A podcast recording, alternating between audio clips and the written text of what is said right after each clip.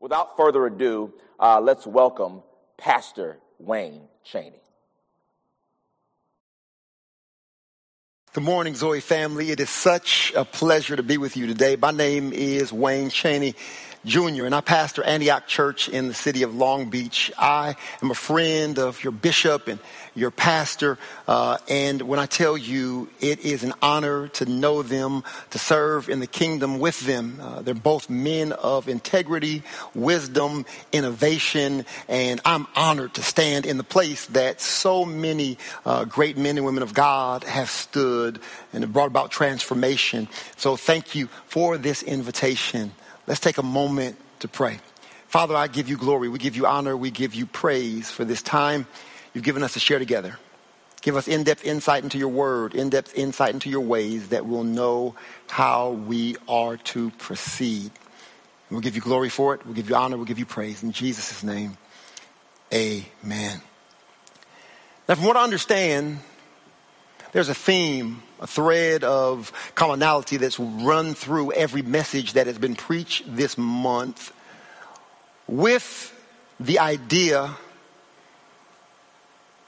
that in the midst of these interesting, to say the least, times, the goal is not to get back to business as usual, but rather to get back to God. I want to approach this, if you'll give me a little time, if you're patient with me, we'll get to the heart of that theme, but I want to approach it from a different vantage point. If you meet me in Deuteronomy, the 34th chapter, beginning at the first verse, you'll find these words. Now Moses went up from the plains of Moab to Mount Nebo to the top of Pisgah, which is opposite Jericho, and the Lord showed him all the land of Gilead as far as Dan and all of Naphtali and the land of Ephraim and Manasseh and all the land of Judah as far as the western sea and the Negev and the plain in the valley of Jericho and the city of the palm trees as far as Zoar. Then the Lord said to him, This is the land which I swore to Abraham, Isaac, Jacob, saying, I will give it to your descendants. I have let you see it with your eyes, but you shall not go over there. I've let you see it, but you'll not go over there. So Moses, the servant of the Lord, died there in the land of Moab according to the word of the Lord. And he was buried in the valley of the land of Moab opposite Beth Peor. But no man knows his burial place to this day. Although Moses was 120 years old when he died, his eyes were not dim, nor his vigor abated. I want to use as a topic for this talk divine limitation. Divine limitations. Avivah Zornberg, in her work Bewilderment, gives commentary on the children of Israel as they were in the wilderness. They were delivered from their captor, had not made it yet to the promised land, and they were in the wilderness. And she says of them, and of the place where they cried out to go back to Egypt, she said, Long before there was a death of their bodies in the wilderness, there was first the death of their imagination. End quote. Interestingly, the children of Israel in their present predicament as it relates to this commentary would suggest that somehow even the torment of the past, because it was more familiar, eclipse prophetic possibilities in their lives because of their current challenge. As I thought about that, I realized that we are often limited from our ultimate place because, like them, long before our physical bodies die, long before our institutions die, long before our movements die, there is first the death of our imagination. One of my greatest nightmares is to be alive but irrelevant that, that should scare you, that should haunt you, to be alive with breath in your body, to have lost vision, to lost a sense of what God has in store ahead of you. Not only does it scare me to live an existence where there is irrelevance, but also being able here like Moses to see divine possibilities I'll never walk into would cause me to tremble. Moses here is at a place where God takes him up to an elevated place, allows him to look into the promised land that he'd been swearing to the his forefathers and the children of Israel they would inherit, only to allow him to see the place that he would never walk into. Now, I don't have time to labor through this, but if I did, I would talk to you just a minute about how Moses got here. If you remember, God told Moses as the people cried out once again for water in the wilderness, they complained. And with no 7 Eleven in the wilderness, no AM PM, God miraculously used Moses the first time to strike the rock and water poured out. The second time he tells Moses, Moses, I want you to speak to the rock and water will come out. Moses decides, as opposed to listening to God, he's going to reach into his bag of tricks and he strikes the rock once again. Water comes out. He gets results. But God says at that moment, you've broken faith with me. You're no longer listening, heeding my voice, following my plan. But he says, since you decided to do it your way, by reaching into your bag of tricks as opposed to looking forward to future possibilities, he says you will, you will be limited. I'll allow you to see it. You have the strength and the vigor right before your death of a young man, but you will not walk into the place you could have gone to as it relates to your destiny and the prophetic possibilities. Moses, there with all of this strength and vision, died in the wilderness. Now, I know that we see the God of possibilities, we see the miracles that are performed in this book. But you know what I see when I look at this Exodus journey and Moses' journey? I don't only see breakthrough, I don't only see miracles and grand achievements wrought and victories wrought by the hand of God, but I see a book and a character of limitation limitations. What do I mean by limitations? Limitations, if you remember when God found Moses and commissioned him to go to Pharaoh to declare you or to tell Pharaoh to let my people go, Moses argued with God a bit. In fact, he asked for Aaron to come along so that he could be his mouthpiece because he told God, God, I can't speak. Um, my speech is afflicted. Limitations.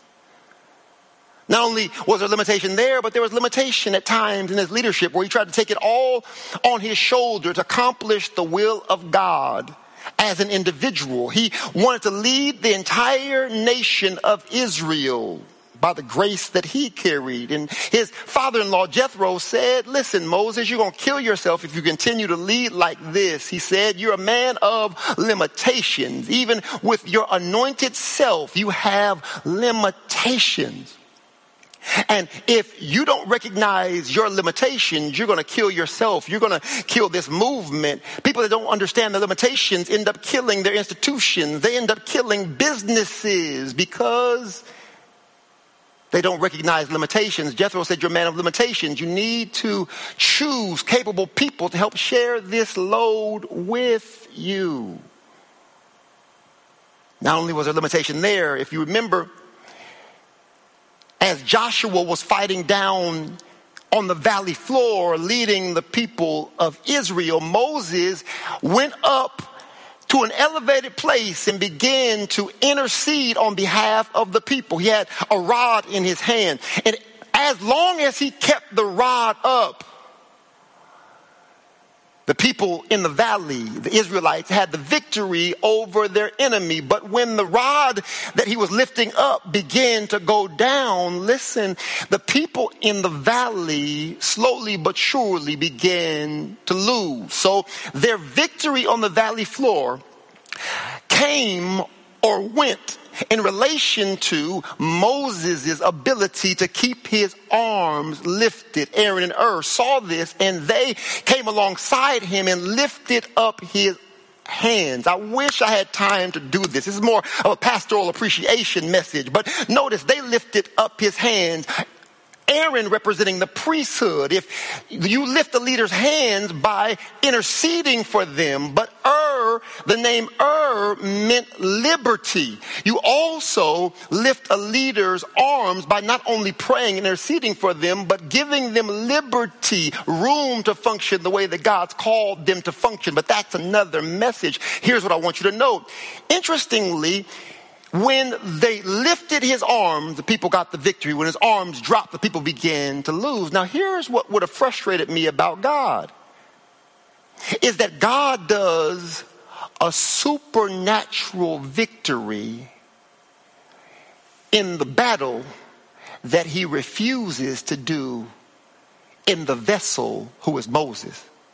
Now, God is supernaturally, when He lifts up His rod, causing the Israelites to have supernatural victory in the battle. And while they're having supernatural victory in the battle, the same God that is giving them divine, miraculous victory will not give divine strength to the one that's holding up His rod, but requires others to come and hold His arm up to partner with God to accomplish victories. What happens when God does a victory around you or give you a miracle that is around you but doesn't do it in you or for you. While he gave victory through Moses, he also allowed him to experience in this place limitation because the narrative of Moses is not only one of victory, but is one of limitation. And here at Pisgah, God says, Listen, Moses, I'm going to let you see it, but you're not going to go in. I'm, I'm, I'm going to limit you. Now, I know this bothers us a bit because we're used to the God that opens up doors. We're used to the God that makes a way. We're used to the God that gives us double for our trouble. But have you ever thought about the God that creates limitation? Divine limitation. God induced limitations are when you're close enough to touch it, but you can't seem to grasp it. I want to talk to some people who God is attempting to take into a new place, uh, a new reality. God is desiring to open up a sense of the possibilities. And He wants you not only to see those possibilities, but to actually walk in the stuff you've been dreaming about. Yet you're able to see further than you can go. Right before you can grab it, it's almost as if it turns to dust in your hand. Could it be that there's a divine limitation in play? Oh, you, you do know the devil is not the only one that hinders, but God himself actually hinders. But whenever God prevents, limits, or hinders, it's always to bring our attention to something. It is always to cause our steps to be reordered. It is often to reposition the field. When God hinders, it is never going backwards, but when God hinders, it's always a setup to go forward. Let me say it again. When God hinders, it is never to limit you ultimately, but when God hinders, it's to allow you to go forward. I have a professor, L. Greg Jones, who is the dean of Duke Divinity School, and he says this. He says that Americans lead, and often religious leaders lead like the sport we love. Religious leaders or Americans in general sense, we love football. And what he says of football and the parallel to our own leadership is in football, when you make incremental progress toward the ultimate goal, which is the touchdown, the fans go crazy, the team is excited. With every step you make, as long as it's forward progress to the ultimate goal, which is the touchdown. He says if you go backwards or you lose ground, there's a challenge with that. If you lose ground, the people that were cheering now begin to boo. When you lose ground, the team that was once uh, lit is now depressed when you lose ground in football. But he said leadership in journeying with God, I say, is not like football. but it's more like soccer. He says in soccer, when you're making forward progress, but there is opposition ahead of you that is uh, that is preventing greater progress, you don't push past them and attempt to force your way through areas that are not passable. In soccer, they do something completely paradoxical. In soccer, they turn around and kick the ball backwards. In soccer, when you kick the ball backwards, it is not losing ground, but in soccer, when you kick the ball backwards, it is called reframing the field. It's allowing you to reset the plays so that you can get around the opposition that was before you when you were closer to it. Now, please understand, whenever God hinders, whenever God blocks, whenever God stops progress, it is never to cause you to lose, but it's always to send us backwards. On the surface, it looks like we're losing ground. On the surface, it looks like we're no longer making forward progress. But whenever God kicks the ball backwards or limits your progress forward, it is always to allow you to reframe the field whenever there is a hindrance that comes from God, always ask, Lord, is there another play that you want us to run? Lord, is there another direction that you want us to employ? Lord, is there something? Is there an opening I didn't see because I was too close to it? God often will create what I call divine limitations to allow for us to begin to run plays we never would have run unless the field was stacked against us. Now, prophetically, I believe with all my heart well, there's so much I could share about the moments, the season, the times that we are in. Listen to me, people of God. I want you to see this not as a crisis anymore. Get up, dust yourself off, and begin to ask from God, where are the possibilities? God, what are you doing? What new direction are you opening up? What doors are open I did not see earlier? God, how are you moving? Can I tell you this? God is reframing the field, and the plays may not look like they did in years past, but I want you to understand it is still the hand of God. Can I tell you what will cause God to hinder?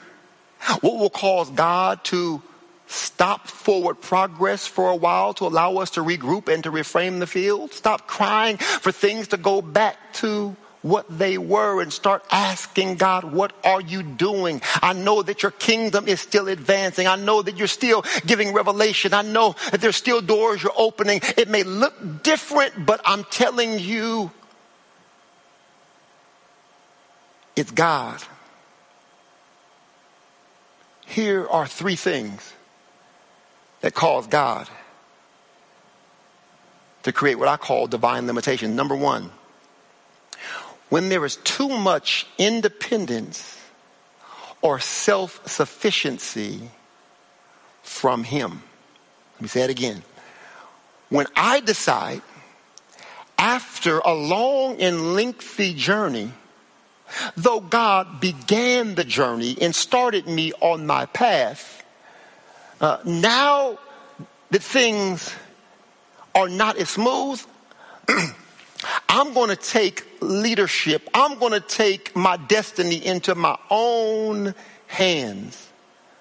I know philosophically we don't know better than God. We don't think we have a better way, but the reality is we often will take our destiny into our own hands when things get difficult. Here we found Moses striking the rock after God told him to speak to the rock because he struck the rock before. And now God is attempting to take him into a new place and he wants to bring his old bag of tricks. God, I know how to do this because I've done it this way so many times. I hear what you're saying, but listen, I got this. Can I tell you the statement right before devastation is generally, there's two. No, number one is I'm doing me. Uh, number two is I got this. God will create divine limitation. When there is too much self-sufficiency, when there is too much independence from God, when we start to rely on our resource, when we start to rely on our connections, when we start to rely on our finance, when we start to uh, rely on friendships that have been there over the years, and we lose our dependency on God, God will prevent often future progress. But God maximizes everything he does. Bible says, love the Lord your God with all your heart, mind, and strength, love your neighbor as yourself. God's goal is to pull us both vertically and horizontally. He wants to pull us toward himself and to pull us toward one another. But here's what happens. If we got everything that we needed from our intimate proximity with God directly, we would rarely connect with others on the horizontal plane. And if we got what we needed from people on the horizontal plane, we would rarely connect with God on the vertical plane. So God's smart. He, he understands that he's got to connect our blessing to obedience. He's got to connect the, the lavishing of his blessing to his ultimate will, which is to draw us toward himself and toward one another. But here's what he knows. If he gives us everything we need in our connection with him, we'll connect with him and disregard human relationships. But if he gave us everything we needed on the human plane, we would continue to connect for resource and for fulfillment on the human plane and never go to him. So what he does is when he wants to draw us to himself, He'll lock out the answers from everyone else. He'll lock out the resource from everyone else and require us to go directly to Him to get what we stand in need of. When God wants you to, to draw you to Him in a more intimate manner, He will not give your prayer partner the answer. He will not let the message on Sunday be just for you, but He will require you to go commune with Him to receive what it is you stand in need of. Yet when God wants to draw you to other people, he won't lock the answer in himself. But he'll put the blessing, the answer, the resource, the need in someone else that you'll have to connect to for your prayer to be realized. Did you catch that?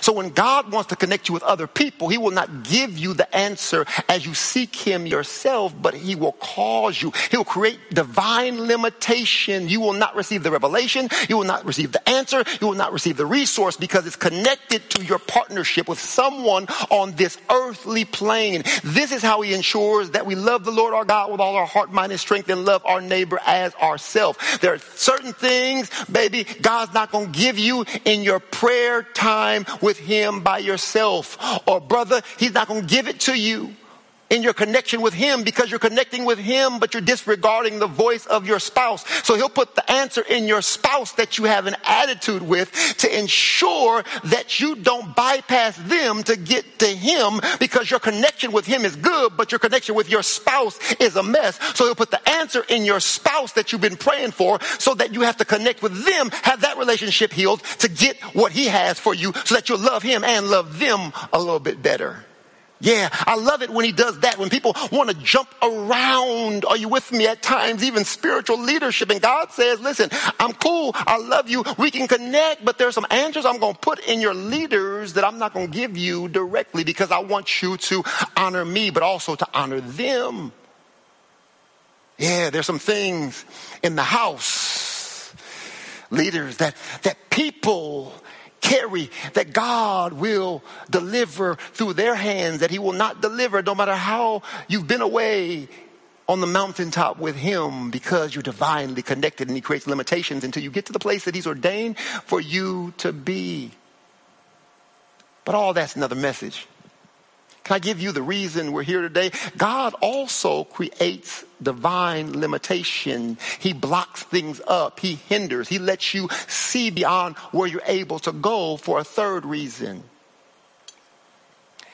It will be a matter of time before you get stuck at a threshold of a new place. if, follow me, you don't learn to retool, you don't learn to evolve. Now, listen to me.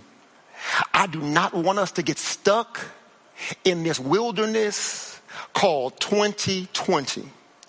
But if you want to get through this the right way, please understand there is a divine limitation that has been set and you will not cross a certain threshold of effectiveness as long as you're using old tools in a new place. As long as you're crying out for things that are behind you. As long as you sit where you are and are frustrated and uh, shake your fist to God crying, who moved my cheese? You're going to be stuck seeing further than you're able to go, desiring more than you actually walk into.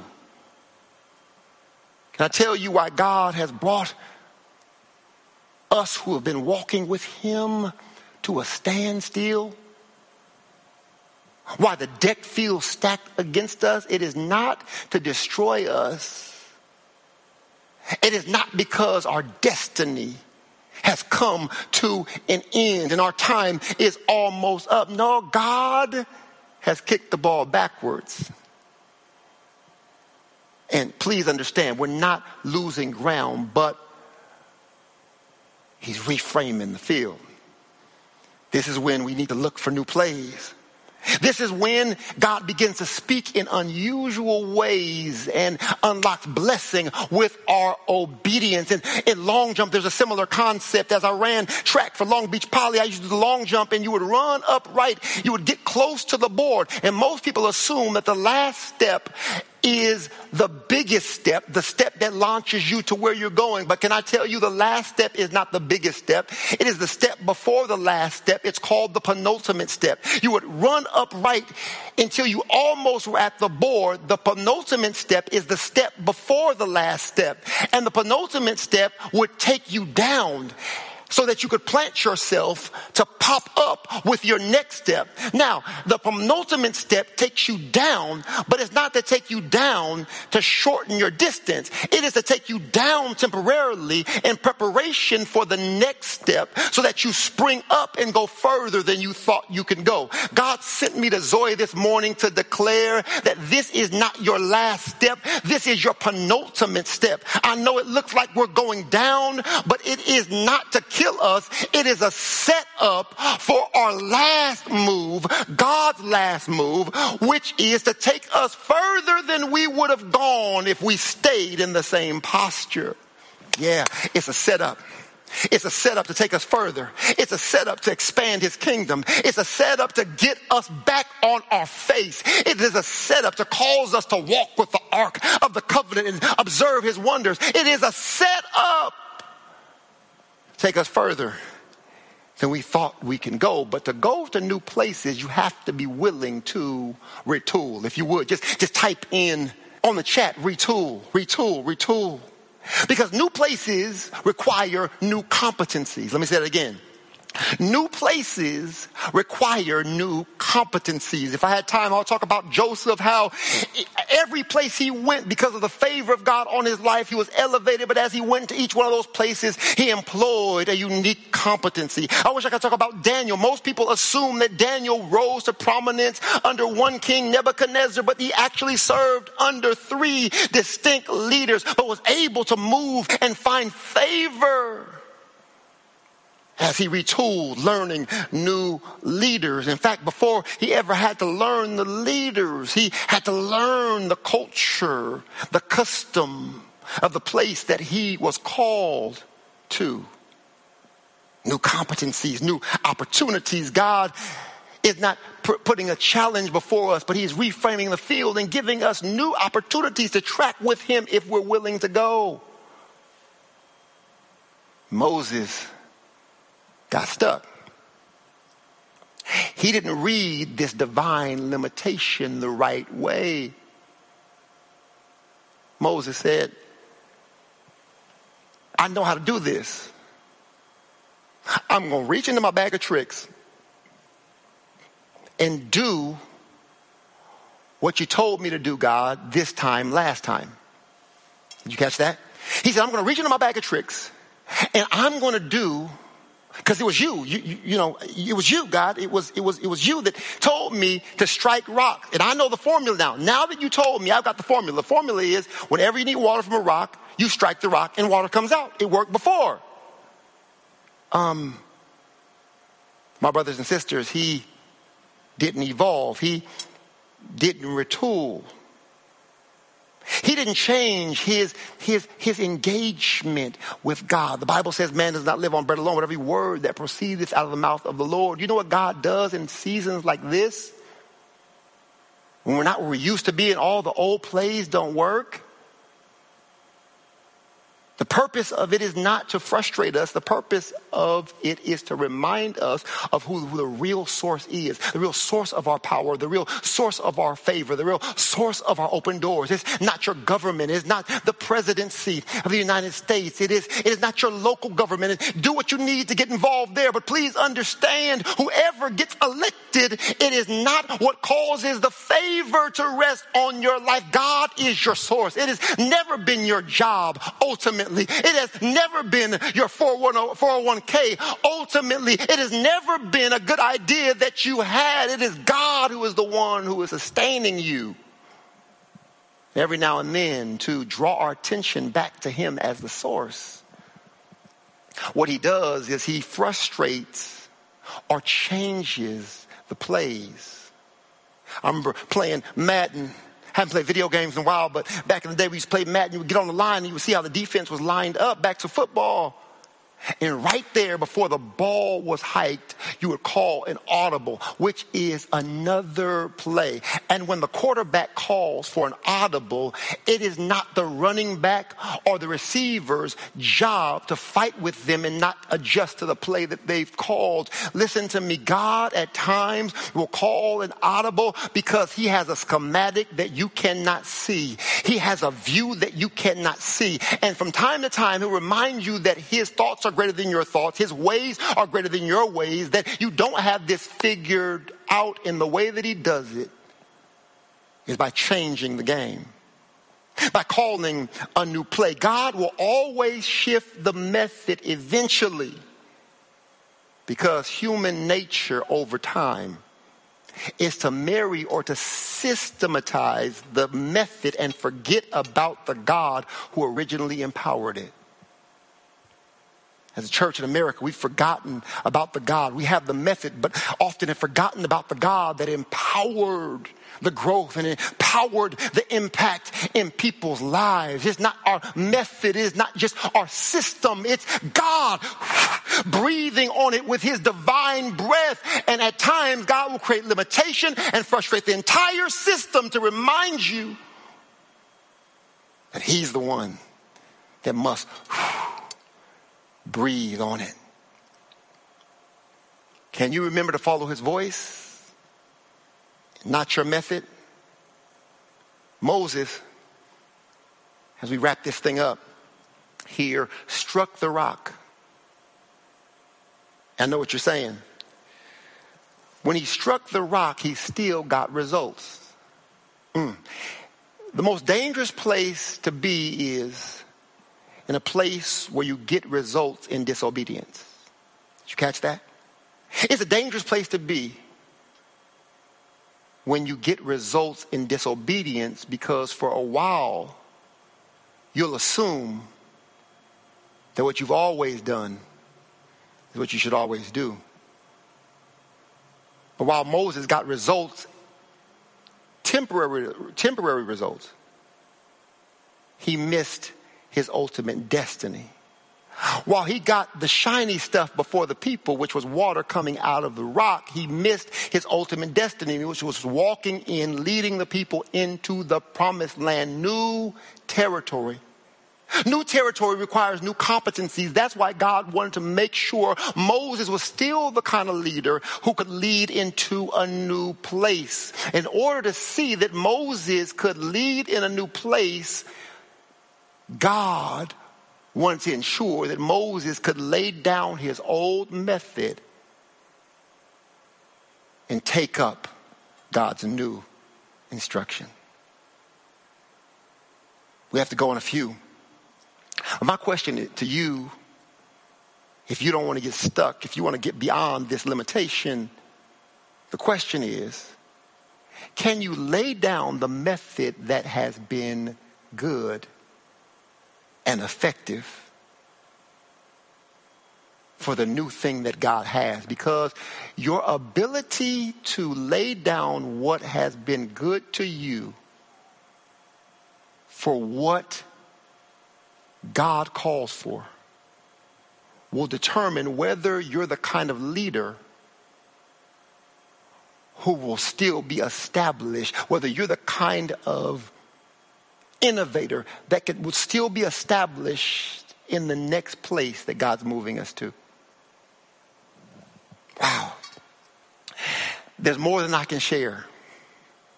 I know there's a theologian listening saying, wait a minute, Pastor, make sure you work in Christ. That Christ was the rock. The first time he was to be stricken, wounded for our transgressions, bruised for our iniquities. But he would not be beaten again the first time he was beaten so that now we can come and speak to the rock. I, I know the, the parallel between Christ and this rock and it's glorious, which reveals that Moses, what he did had eternal implications, not temporary ones. We must remember when God calls for us to retool, to shift, to change, to pivot, it's always greater than we're able to behold with our eyes at the moment. I realize that that's part of the revelation, but can I give you the other side of the revelation? It's that God refused to take him any further when he married the method and no longer heeded the voice of the Lord. He said, Moses, I want you to speak to the rock. I want you to take what's been good. I want you to take what's effective. And the Bible said there was a crowd of people that gathered around him. And he performed this in front of them. God says, with people watching, before you go into this new place, here's what I want to find. Will, after 40 years of journeying with me and seeing miracle after miracle and me faithfully feed you on a daily basis, is that enough to produce the faith at the end that you didn't have at the beginning? To see if you can move into this new place. What do you mean? He says, with people watching. The first time the conversation was private at the beginning, but now with people watching, God tells him, Moses, I need you to put your stick down, to put what's been good down, to put your method down, and trust me.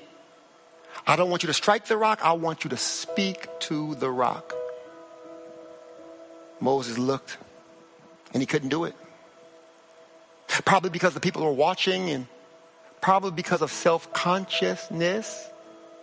Can I tell you the first manifestation of the fall after Adam and Eve ate, of the forbidden fruit? It, it wasn't that they covered themselves up because of their nakedness. It is their self consciousness that caused them to cover themselves up. The first manifestation of the fall was self consciousness. They took their eyes off God, off the will of God, off the work of God, and put their eyes on themselves. Can I tell you what kills every new movement God wants to birth through us?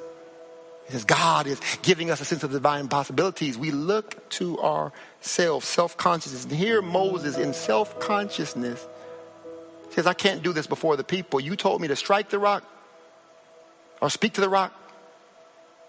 I'm going to strike it again. Number one, because I know that works.